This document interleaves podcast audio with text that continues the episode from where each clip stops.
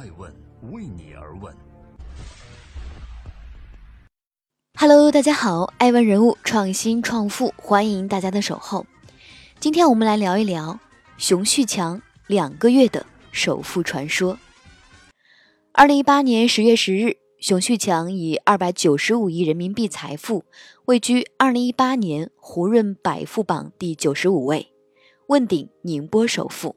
然而，首富的椅子还没坐稳，仅短短半年时间，一波波暴雷就令熊旭强的银翼内部炸开了雷花。ST 银翼业绩大溃退，实控人抽血雪上加霜，真可谓祸不单行。二零一九年四月二十六日，银翼集团发布业绩修正公告，随后千疮百孔的年报业绩新增百亿担保，股份被轮候冻结。让公司年报中细数的十大风险一一引爆，人们不禁感叹：熊旭强的短暂首富传说，全都是泡沫，只一刹的花火。但实际上，这一刹花火比我们想象中更为短暂。早在熊旭强登顶宁波首富后的第二个月，他的首富路就已经开启了。欢迎继续聆听《守候爱问人物》，爱问人物。创新创富，弃政从商。熊旭强与很多创业成功的企业家不太一样。玻璃大王曹德旺在白手起家之前是个放牛郎，地产大亨李兆基是富商公子，从小耳濡目染。熊旭强没有穷苦的原生家庭出身，也不是什么富二代。这位五零后是万千中国知青中的一员。经历过上山下乡，渴望过求学求知。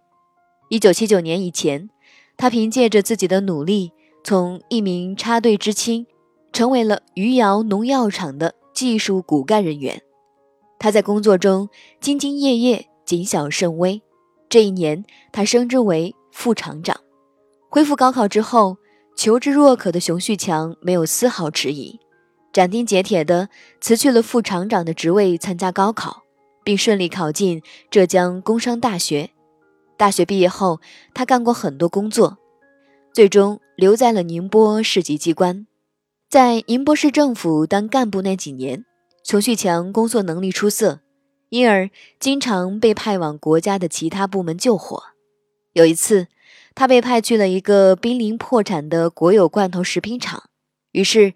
在熊旭强经手的短短一年时间里，那个一年亏损两三千万的罐头食品厂就扭亏为盈，转危为安。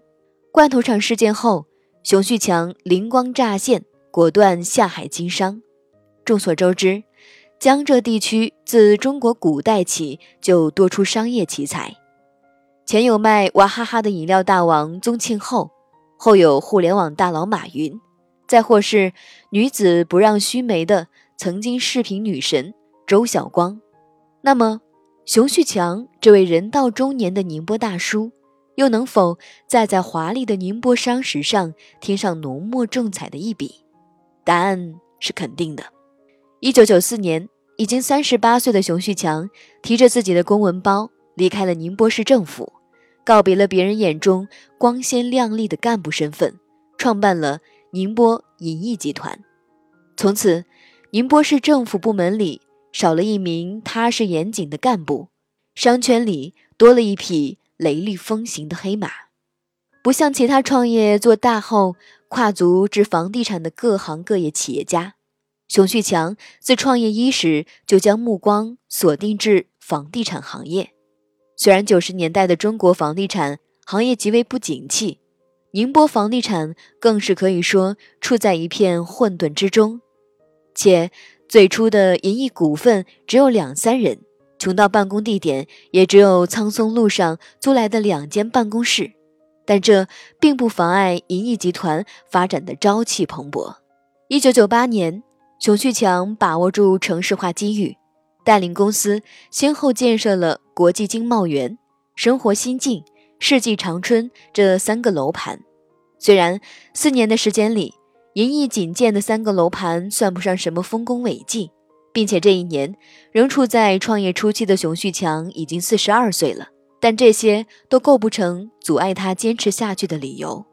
临近千禧年，熊旭强也加快了步伐。在一九九八年到二零零八年这十年间，银翼股份成功收购并改造了一批批烂尾楼，从住宅、写字楼再到商业广场，在银翼收旧翻新的过程中，同时还创造了很多个楼盘里的第一，以至于得到“烂尾楼改造专家”这一称号。细作精耕，很快，银翼股份在业内的名声日渐壮大。直至成为宁波最大的本土房地产企业之一，熊旭强也随之成为了宁波房地产大亨中的龙头。房地产为银翼带来不少资本积累，可众所周知的是，楼市在每个周期内都会出现拐点，如果没有足够强劲的实力，那么地产公司随时都会倒在路上。二零零八年的次贷危机就是一场风暴，有慧眼才能识英雄。这位来自宁波的房产大亨，早在楼市下滑之前就开始了他的转型之路。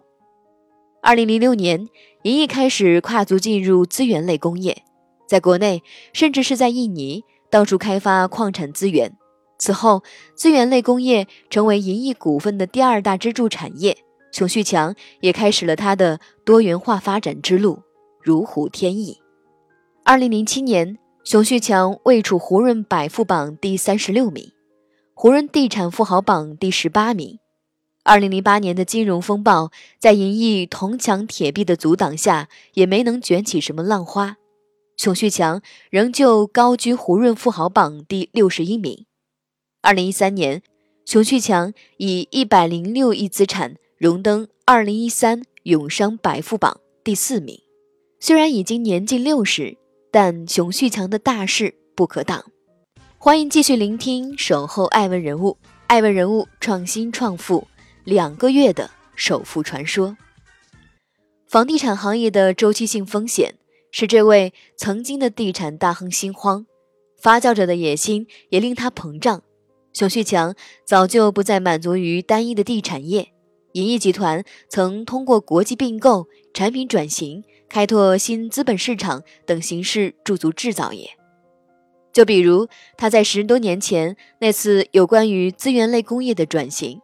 二零零六年的房地产行业仍处于发展良好的趋势，但熊旭强还是刚毅果断地选择了投资资源类工业。在随后到来的房地产低迷时期，资源类工业为银亿提供了不小的支撑力。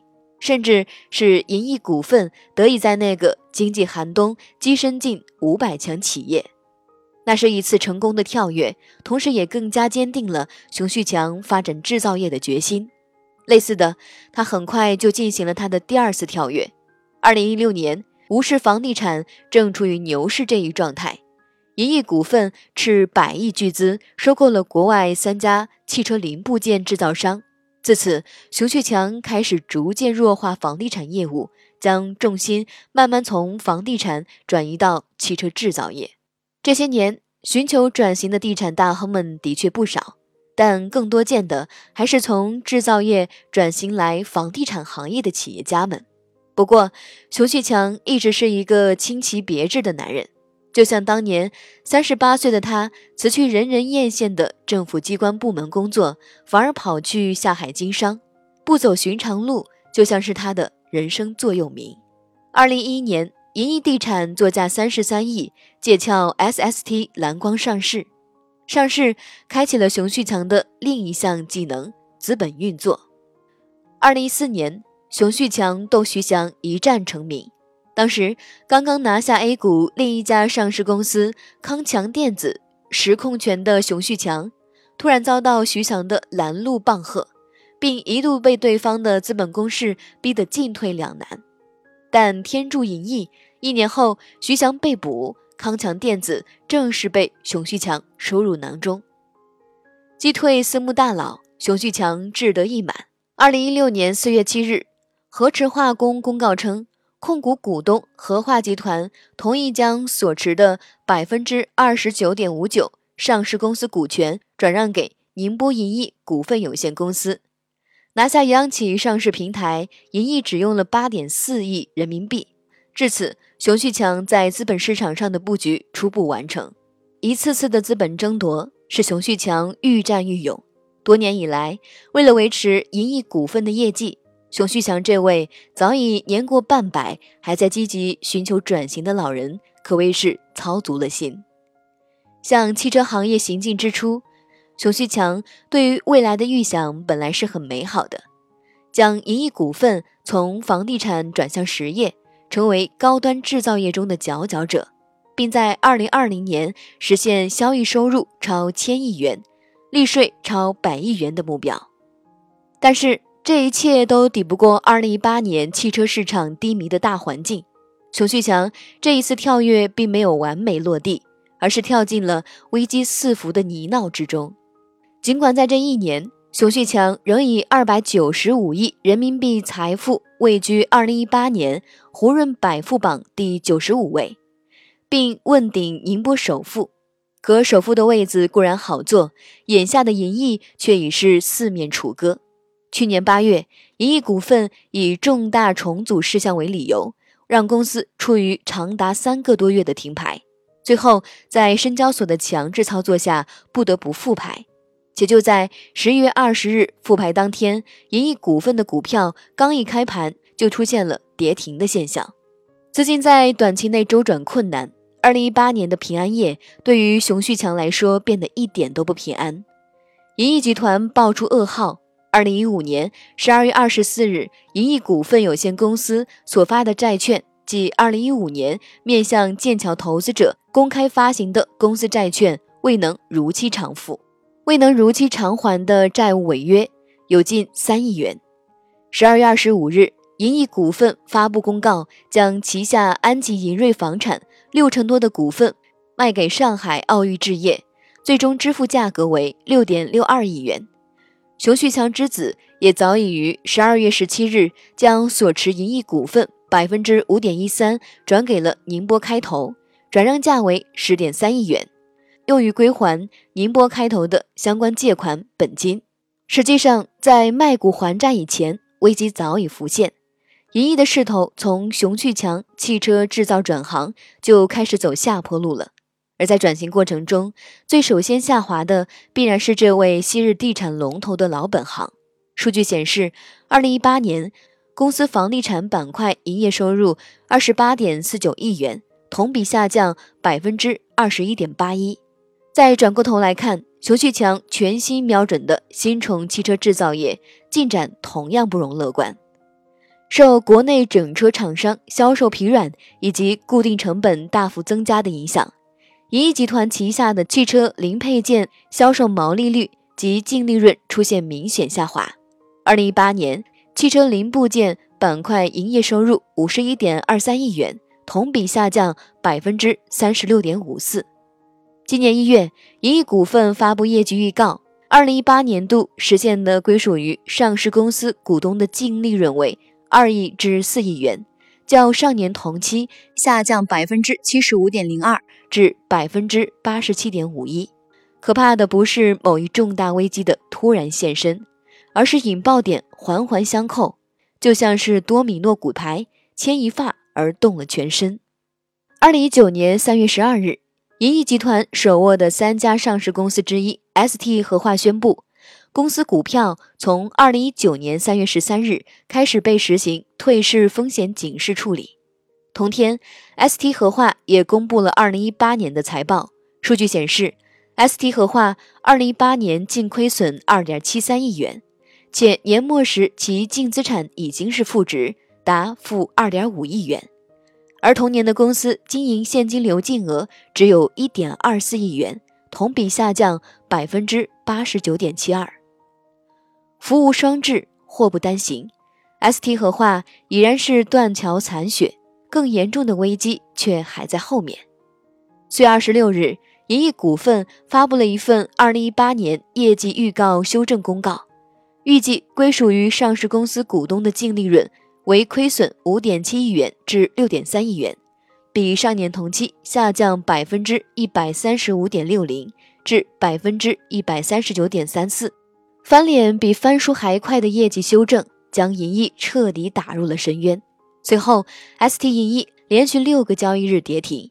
五月九日当天，ST 银翼就发布公告称，控股股东银翼控股持有的七点一六亿股公司股份被轮候冻结。虽然企业家的转型路五花八门，但跌下神坛的死法大多有相似之处。